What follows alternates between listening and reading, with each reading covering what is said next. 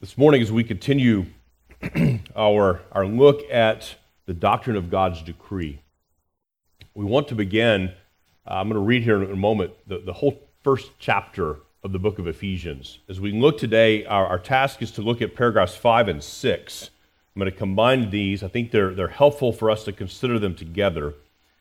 And it, what we find, particularly in paragraph 5, are phrases, compounded phrases, layered phrases that almost all come, in some cases, word for word, out of the first chapter of the book of Ephesians.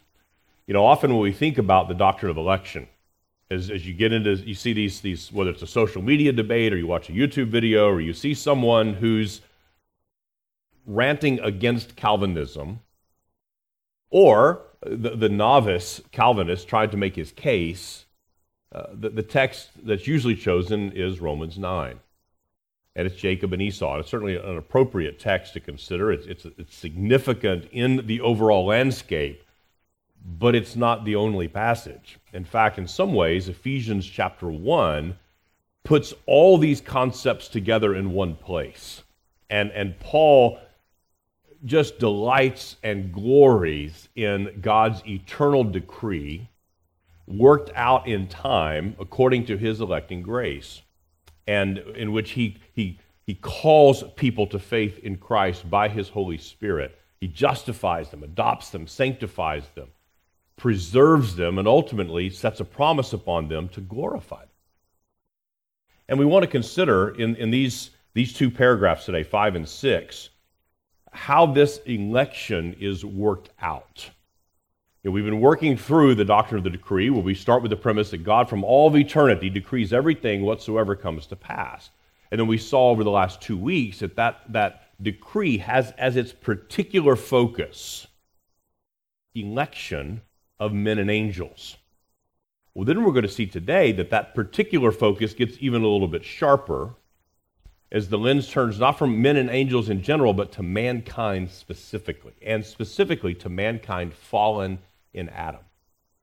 So let's pray and ask for the Lord to help us as we consider uh, this, this particular aspect of the doctrine of predestination and election according to God's eternal decree. So let's pray. Father, these are wonderful, majestic, and yet deep thoughts, deep doctrines, deep waters in which we abide this morning. We pray for your help. We pray for your Holy Spirit to, to cause our hearts to not only to understand these things, but to delight in them, to cause our, our hearts to swell with reverence of you, our Holy Father, of praise and adoration and devotion to our Lord Jesus Christ, of praise uh, to you, Holy Spirit, for the gift of life, for the gift of understanding the deep things of God we pray for your help, and we confess that apart from the Spirit's work, we will have no hope to understand these things. We will have no hope to abide in them and to believe in them for eternal life. We pray for Christ's sake that you will give us the help that we need today. Amen. Let's read, first of all, uh, let's read Ephesians chapter 1. And then I'm going to read this first so that when we read paragraph 5 of, of our confession of chapter 3, it, the, the, the language should be immediately familiar. This is the Word of God. Paul, an apostle of Christ Jesus by the will of God, to the saints who are at Ephesus and are faithful in Christ Jesus, grace to you and peace from God our Father and the Lord Jesus Christ. Blessed be the God and Father of our Lord Jesus Christ, who has blessed us in Christ with every spiritual blessing in the heavenly places even as he chose us in him before the foundation of the world, that we should be holy and blameless before him. In love, he predestined us for adoption as sons through Jesus Christ, according to the purpose of his will, to the praise of his glorious grace, with which he has blessed us in the beloved.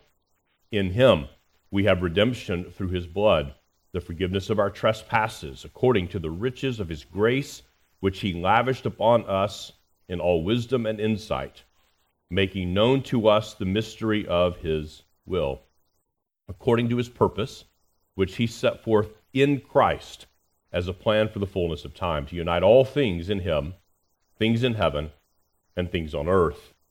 In him we have obtained an inheritance. We have been predestined according to the purpose of him who works all things according to the counsel of his will, so that we who were the first to hope in Christ might be to the praise of his glory. In him you also, when you heard the word of truth, the gospel of your salvation, and believed in him, were sealed with the promised Holy Spirit, who is the guarantee of our inheritance until we acquire possession of it, to the praise of his glory. For this reason, because I have heard your faith in the Lord Jesus Christ and your love toward all the saints, I do not, I do not cease to give thanks to you, remembering you in my prayers that the God of our Lord Jesus Christ, the Father of glory, may give you the spirit of wisdom and of revelation in the knowledge of him, having the eyes of your hearts enlightened, that you may know what is the hope to which he has called you, what are the riches of his glorious inheritance in the saints, and what is the immeasurable greatness of his power toward us who believe, according to the working of his great might that he worked in Christ when he raised him from the dead and seated him at his right hand in the heavenly places, far above all rule and authority and power and dominion, and above every name that is named, not only in this age, but also in the one to come. And he put all things under his feet and gave him as head over all things to the church, which is his body, the fullness of him who fills all in all. May the Lord bless the reading of His Word. And then as I read paragraph 5 in chapter 3, I think you'll recognize most of the phrases that are found here. And, and the point is that our fathers in the faith, and, and, and by the way, the language here is, I think, identical to Westminster. Our fathers in the faith wanted to confess things just as the scriptures articulated them.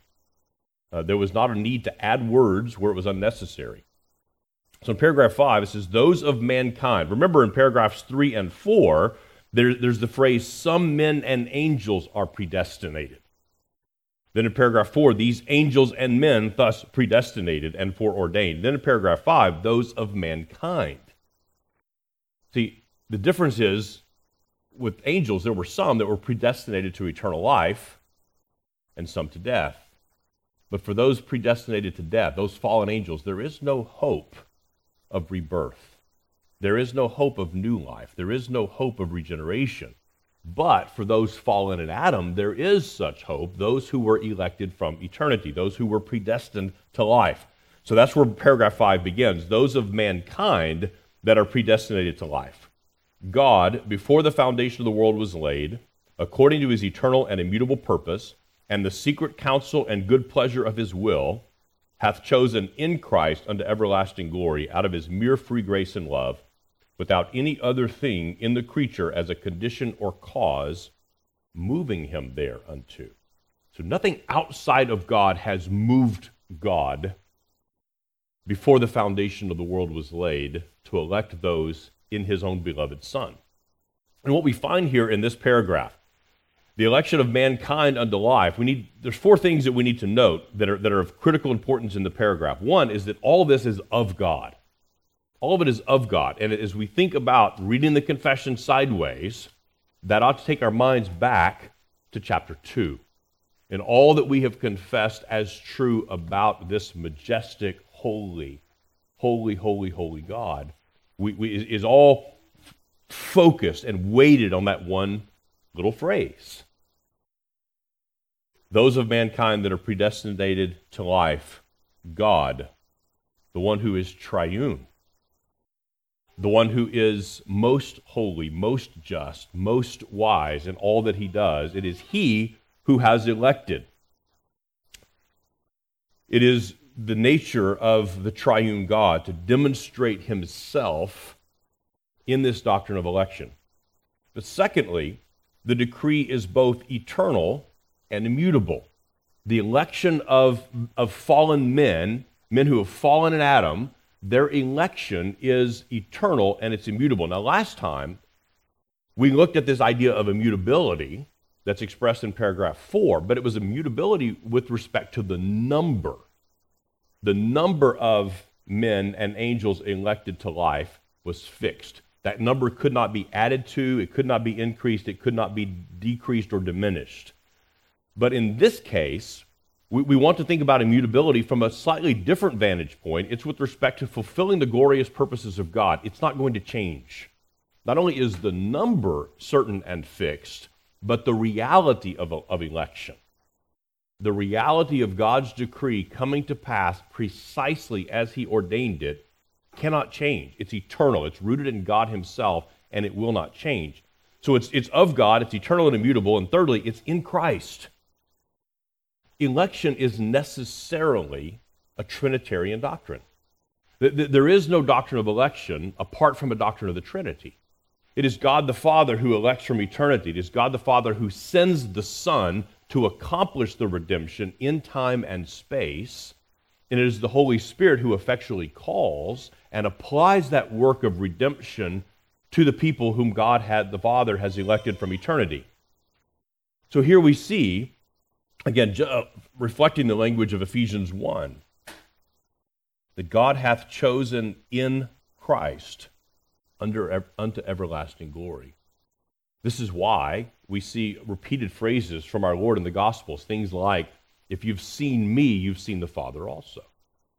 Or he says, there is no, no, you cannot come to the Father apart from me. I am the way, the truth, and the life the doctrine of election is necessarily Trinitarian. But it's also, we see, it's unconditional. It's unconditional. This is the U in the, the classic Calvinistic tulip, right? The T for total depravity, the U for unconditional election. There's nothing that God foresaw in you or me that said, based on what I foresee growing or developing in them, I will choose them. The election is completely unconditioned upon anything in the creature. It's conditioned not only the individual creature, but all the circumstances surrounding that creature and every other creature. You know, it, it's mind boggling to think of the infinite permutations. It, it, it's, it's, when I was a kid, one of my favorite things was those choose your own adventure books where you'd read and you'd get to about page 13 and then say, well, if you want to do this, you go to page 19. If you want to do this, you go to jump to page 25. And with all the complexities of this creation, all the complexities, even in just your own life, as you meditate and contemplate upon individual choices that you have made and where those have taken you. And you can look back and see, it's easier to look back and see the, the, the, the pathways and look, kind of looking backwards down the fork, it's easier to understand where, what, where decisions were made and what they led to. And then you can imagine if I hadn't chosen that at that point, how much different my life would be in every respect. Well, imagine that with presently what? The estimate is 8 billion people on the planet. And that's just in the present moment, not counting all of the human beings and all of history and the various inner workings together. And yet, the decree of God is not conditioned upon the activity of any one individual man or the cumulative activity of all mankind. There is nothing that can change or thwart or undo or even just move off bevel by one degrees the plan and the purposes of God. His degree is unconditional. Chad Van Dixhoorn summarizes it this way, weaving together multiple passages that are referenced here in both the Westminster Confession and in the Second London Confession. He says this In one way or another, this is what Paul says to the Ephesians, to Timothy, and to the Thessalonians. We are predestined through Jesus Christ, Ephesians 1 5. His purpose for us is set forth in Christ, Ephesians 1 9. His grace is given us in Christ Jesus before the ages began. 2 Timothy 1 9. In short, God has not destined us for wrath, but to obtain, but to obtain salvation through our Lord Jesus Christ. 1 Thessalonians 5 9. And all of this is not only done for God's glory, but for our own, for, but for our own. For those God predestines, he also calls, and those whom he calls, he also justifies, and those whom he justifies, he also glorifies romans 8.30 And I love this statement God had our crown in view long before our creation. Long before our creation, God had our crown in view. The ultimate, see, sometimes when we, when, when we meditate upon God's decree, the skeptic will immediately go to the fall. If God is so good, why did he allow that? Why did he allow sin? But where is the focus of the scriptures? From the very beginning, God is focused on what? The crown that he will give to undeserving, fallen men. God's focus, the scripture's focus, is upon the glorification of Christ and the glorification of all of his brothers and sisters with him. So it, the, the election of mankind unto life is of God. It's, it's eternal and immutable. It is, it is in Christ and it's unconditional.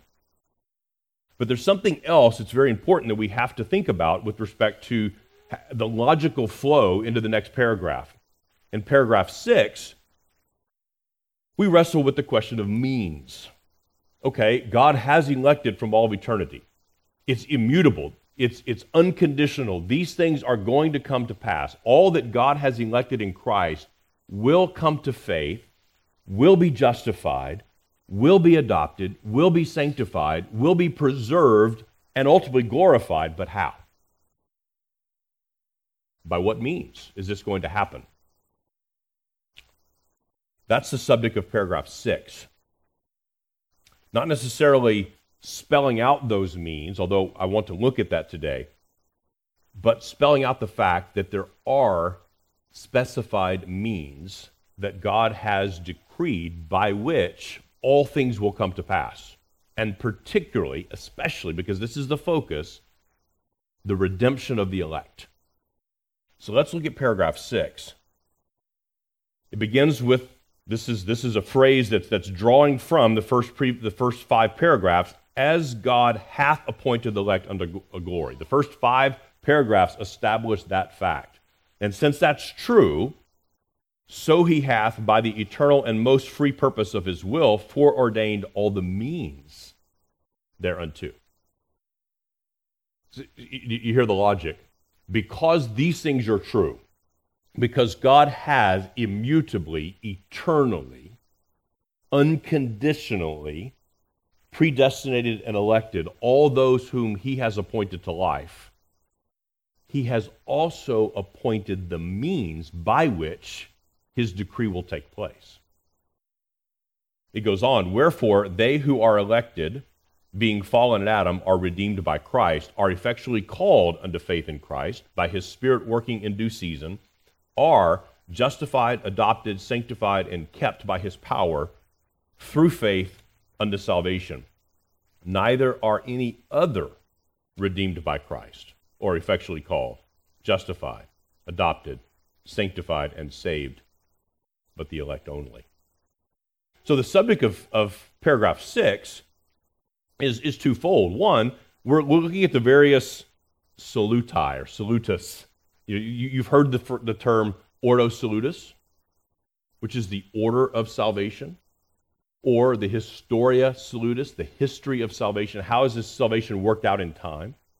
And all this is, is rooted and grounded in the Pactum Salutis. This is the covenant of salvation or the covenant of redemption, an eternal covenant between God the Father and God the Son. But here, with paragraph 6, we see the means by which God's eternal decree of election proceeds unto, unto glory. So, how do we get from man eternally elected according to the eternal wisdom and counsel and purpose of God, fallen in Adam, and yet ultimately glorified. How do we get from here to here to here? The answer is the ordo salutis. It's spelled out here.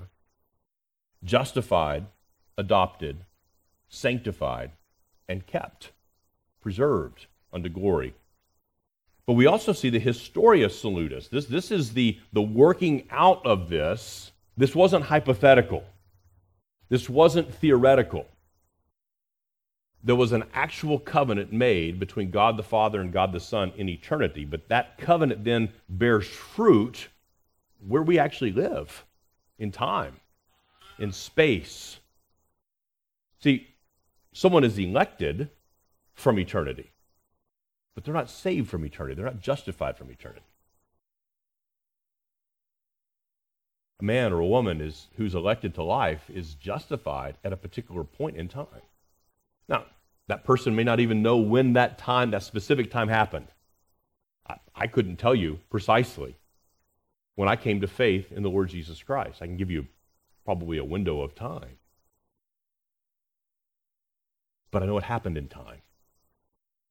The elect are not born justified. The elect are not born sanctified.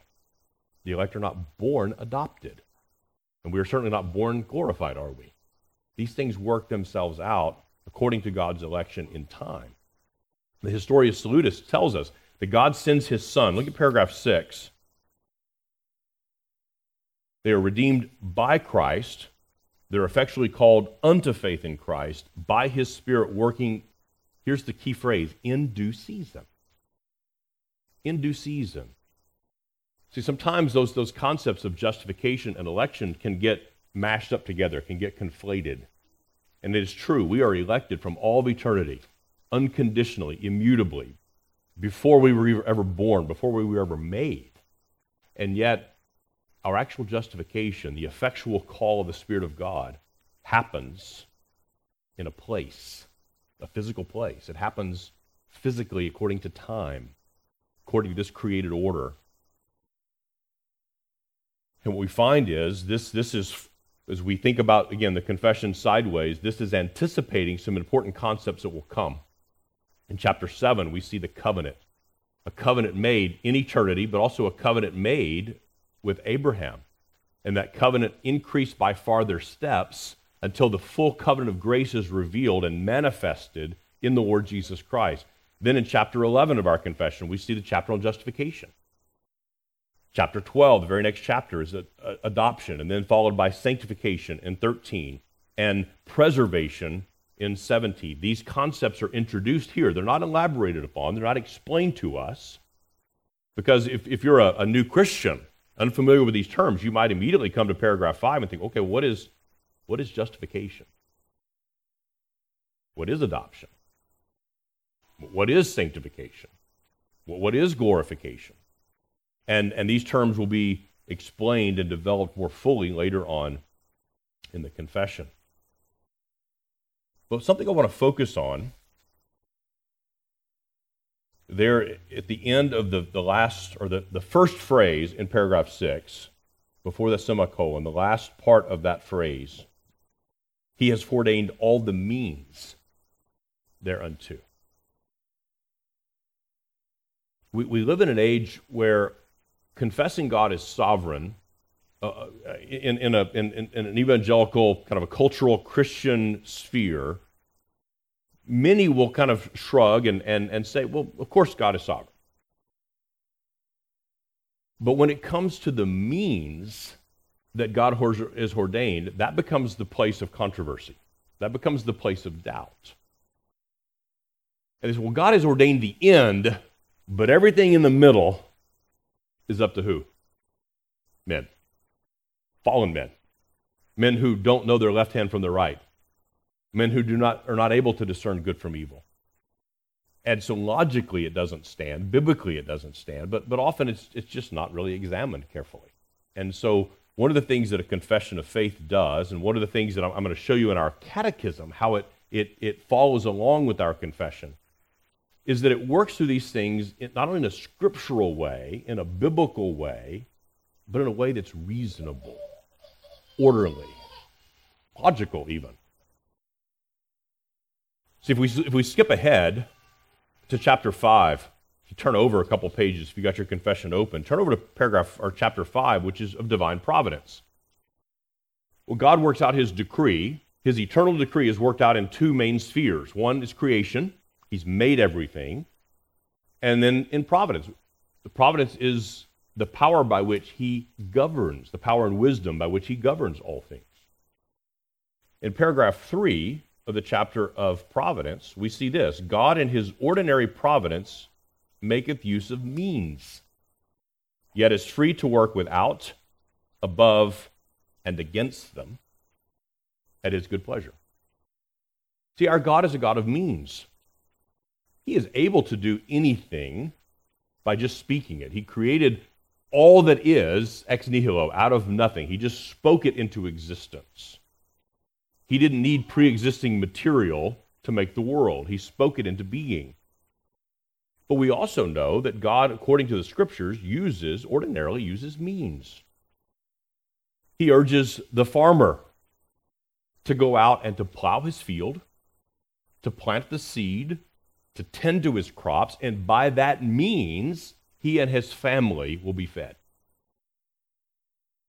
He urges us as Christians to call upon him for our provision, to, to exercise faith that he will provide for us. But he doesn't say, stay in your beds, pull up the covers, and pray that God will, will give you something to eat for you and your children. What does he tell you to do? Go work. Ephesians 4 go, let the thief no longer steal, but let him labor with his own hands so that he will be able to provide for himself, and then out of his increase will actually be able to provide for others also. It's both sides of the eighth commandment. Don't steal, but that's not the end of the story. Go work. Go work hard. Increase your own estate and the estate of your neighbor at the same time. God makes use of means. And it's interesting in, the, in chapter 5, the footnotes here. God is free to work without means. The footnote there is in Hosea. And there in Hosea says, he's speaking about Israel's enemies, and he says, I will conquer them with my own outstretched arm. When you read through the Old Testament, read through the life of David, for example. As, da- as, as God, through David, conquers their enemies, the enemies of Israel, God makes use of means. David was a, was a mighty man of war, he was a fearless leader. He was a brilliant military commander, and he raised up armies, and through that means, he subdued their adversaries. But God says, I'm perfectly capable, just by my own hand, my own outstretched arm, of defeating your enemies. I don't have to have a means. Ordinarily, that's how he, for example, gave land to his people, was an army was raised up, and they went and fought. Men shed blood, and by that means, God gave them the victory. But that wasn't necessary means.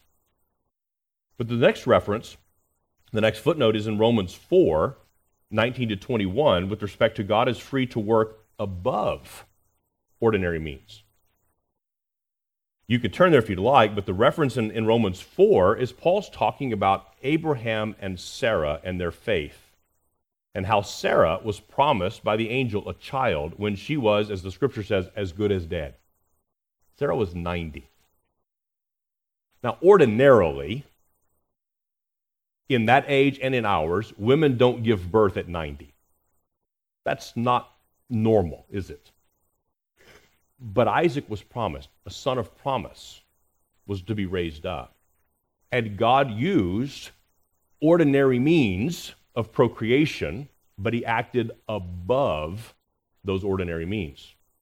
Again, it's, it's normal for a husband and wife to conceive a child and for a woman to give birth to a child. That's ordinary. What is above that ordinary means is to do that at 90 years of age. But then look at the next reference, Daniel chapter 3, verse 27. God is free to work against those ordinary means. The reference there is Daniel and their friends in the fiery furnace ordinarily what happens when a furnace is heated up to seven times its normal temperature and men are thrown into it is they are consumed instantly by fire. And what the text of Daniel tells us is that not only were they not consumed, but their clothes were not even consumed. In fact, their clothes did not even smell of smoke. God is free to work against ordinary means. Ordinarily, when a furnace is very hot, things burn and God worked against that. So this, this doctrine of means applies to all of creation.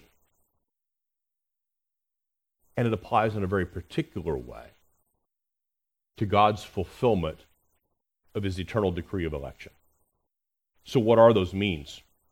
Listen to John Owen. He says, Thereby, God saw at once not only whatever was needful for the accomplishing of it, meaning his decree of election, but that which would infallibly affect it. He chose not probable and likely means for it, and such as might do it, unless some great obstruction did arise, such as whose efficacy might be suspended on any conditions and emergencies, but such as should infallibly and inevitably reach the end intended. This is Dr. Renihan quoting from John Owen, and, and, and the quote basically says this God could have chosen means that were likely to accomplish their purpose, or that, provided the right circumstances, would accomplish the intended end.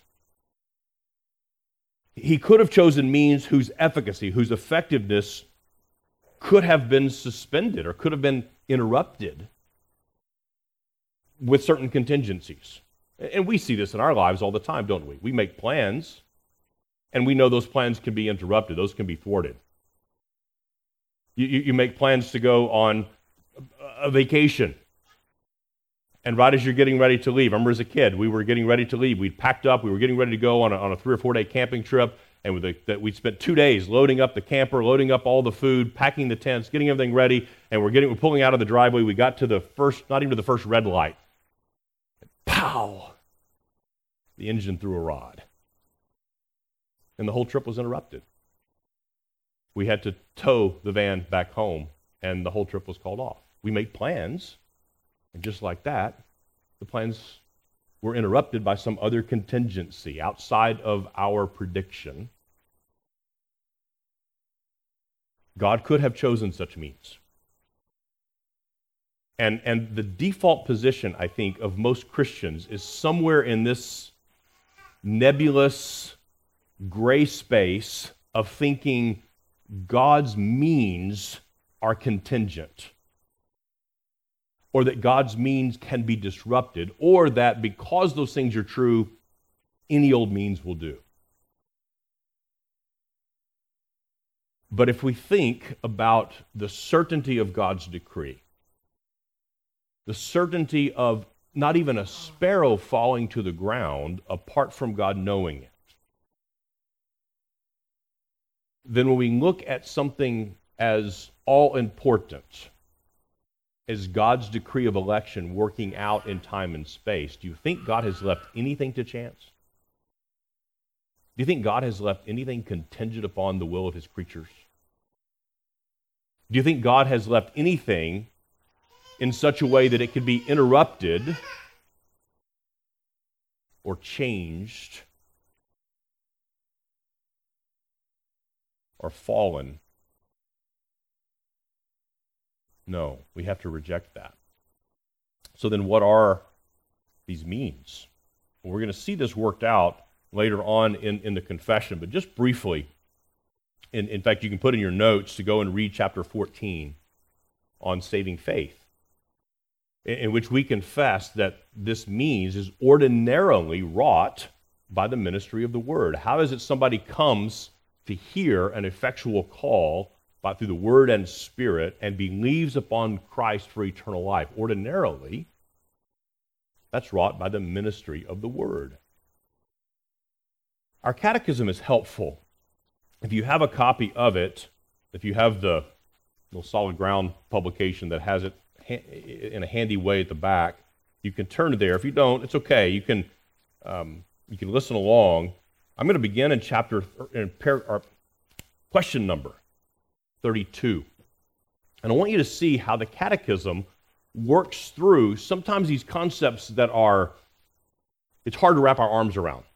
It's hard to wrap our minds around some of these things because they're, they're multi layered.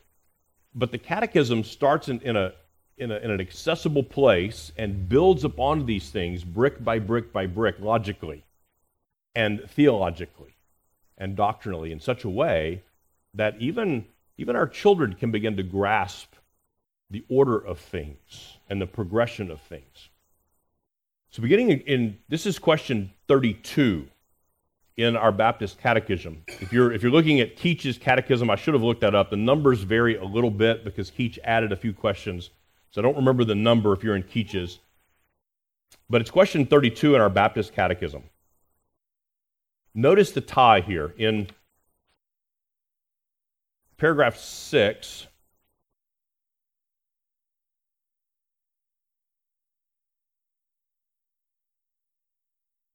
we, in paragraph six of our confession, we redeem, the, wherefore they who are elected, being fallen Adam, are redeemed by Christ.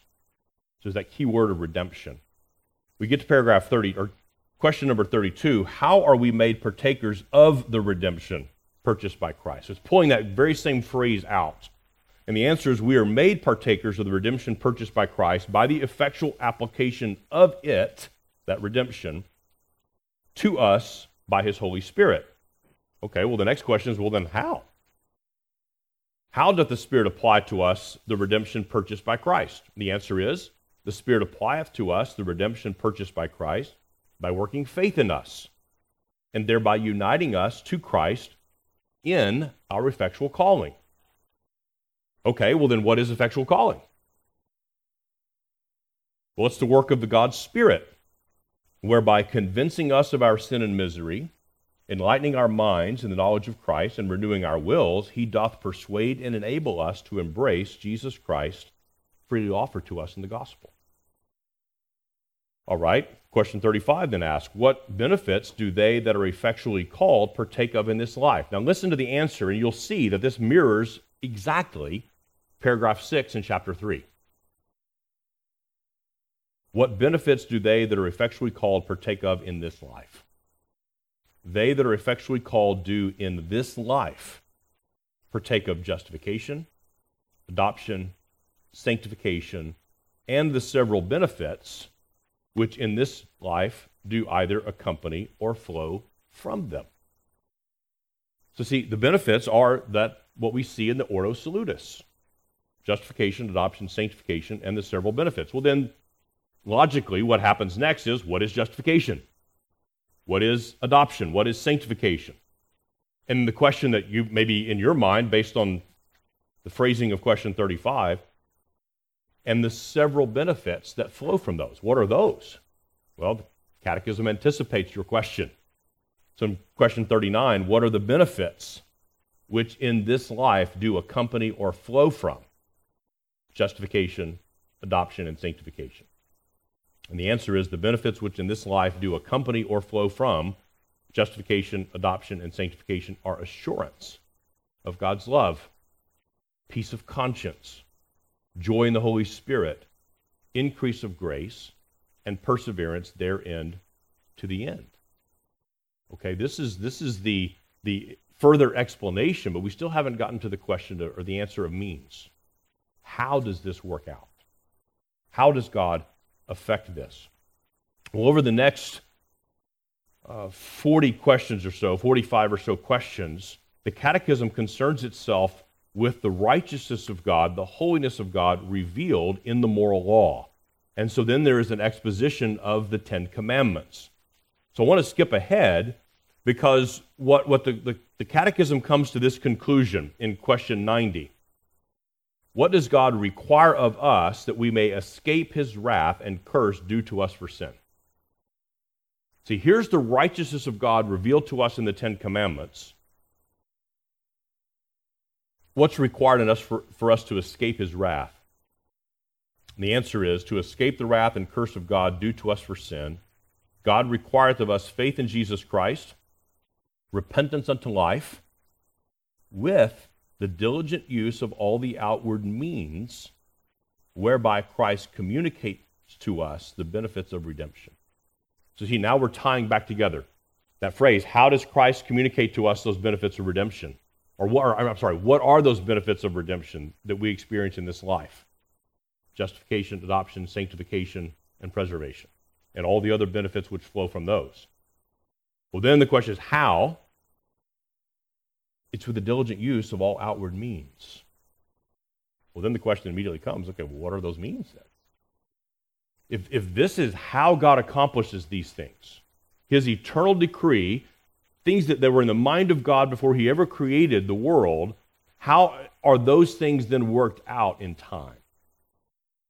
How are things worked out in your life?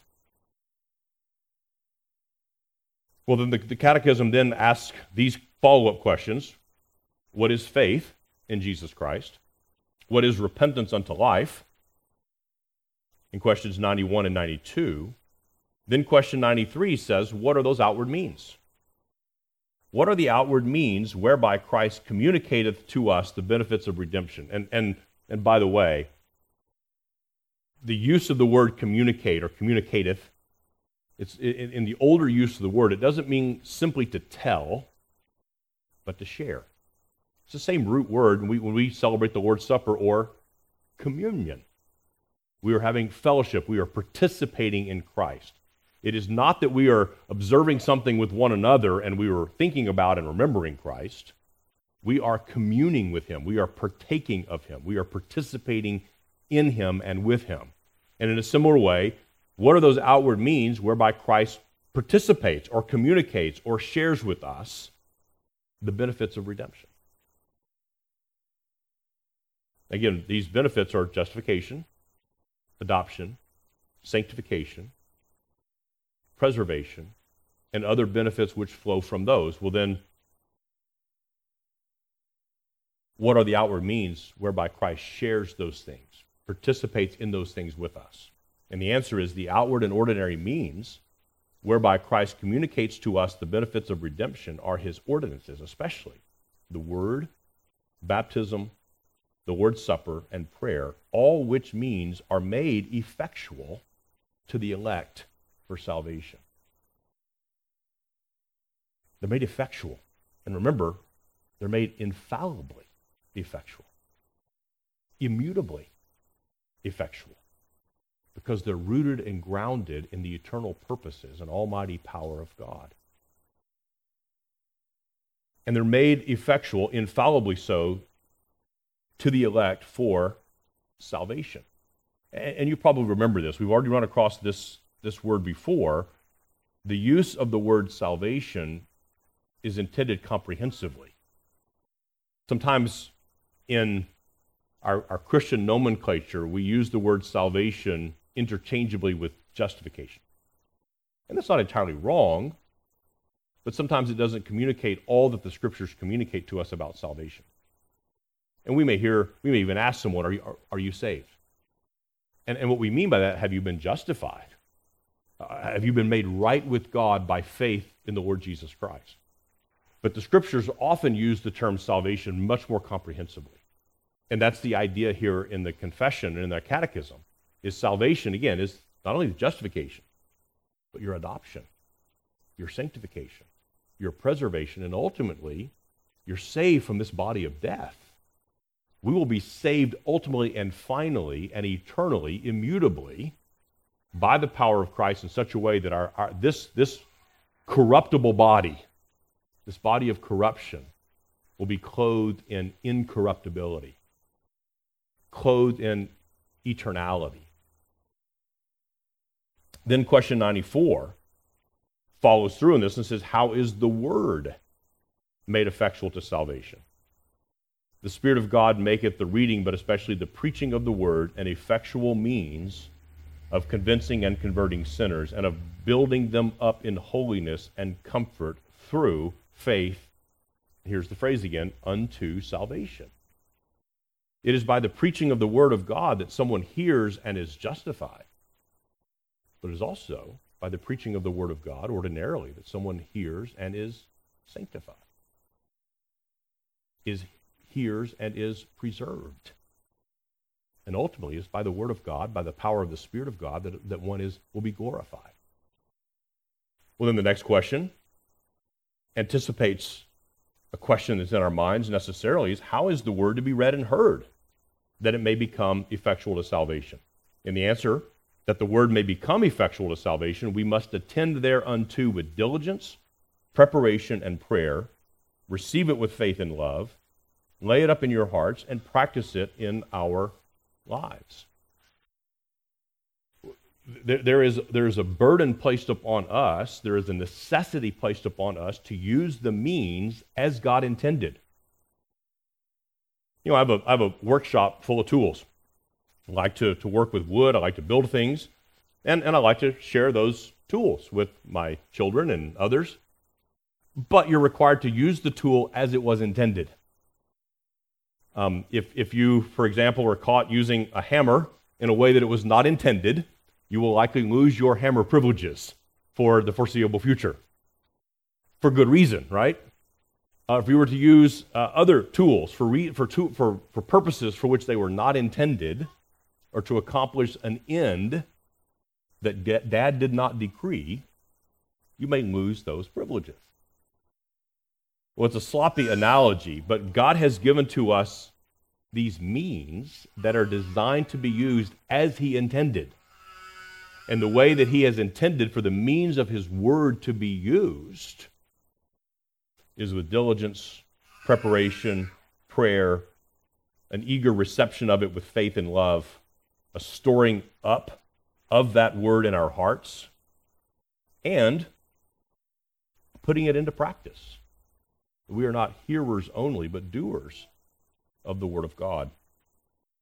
The next few questions, and, and I won't read through them, but you can, you can do that on, on your own, works through the ordinances of the Lord's Supper and baptism. And again, the question is how do these become effectual means of salvation? And this is where it becomes vitally important that we understand the scope of that word salvation. Because we, we do not confess that one is justified by means of baptism, do we? or that one is justified by means of the Lord's Supper. But we do mean that one is sanctified by those means. One is built up in grace. One is preserved by those means. So we find that we come back now with, with all those things in mind, come back to chapter 3 in paragraph 6. As God hath appointed the elect unto glory, so he hath, by the eternal and most free purpose of his will, foreordained all the means thereunto. And he's done so infallibly. He's done so immutably.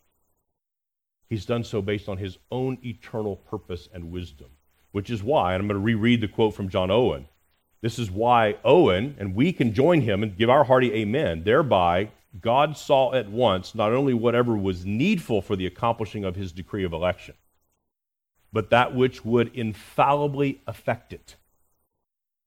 He chose not probable and likely means for it, and such as might do it, unless some great obstruction did arise, such as those efficacy might be suspended on any conditions or emergencies, but he chose such as should infallibly and inevitably reach the end intended. And then we could add, according to the work of Christ by the power of his Spirit. So, the, the, consequences for us, the application for us, if God has decreed these things from eternity, and if from eternity he has also appointed the means thereof, then how ought we to respond? We ought to submit ourselves to the means that God has appointed. And, and, and believe, trust our Father that he knows what's good for us. Trust our older brother, our Lord Jesus Christ, that he is sufficient and the means that he has ordained are enough for us and that they will accomplish his intended effect, his intended purpose. And that we will believe that the Holy Spirit is willing and able to apply these benefits of Christ's redemption to us in time and space, to use the phrase of our confession, in due season. Because that in due season applies not only to the moment you become a believer in the Lord Jesus Christ, but it also applies to those other benefits of redemption. Sometimes we can get frustrated with our the pace of our own sanctification, can't we? You ever find yourself frustrated with your progress or lack of progress in sanctification? And, and we continue to apply the same means and believe that in due season, God will provide what we need according to the means that He has appointed. And of course, God is free to work outside of these ordinary means. Um, there are many who have testimonies of, of conversion, of hearing the gospel in an unorthodox way or from a, a, an obscure source. That exception just proves the rule, doesn't it? Ordinarily. These are the means that God has appointed for us. Now, I've run long.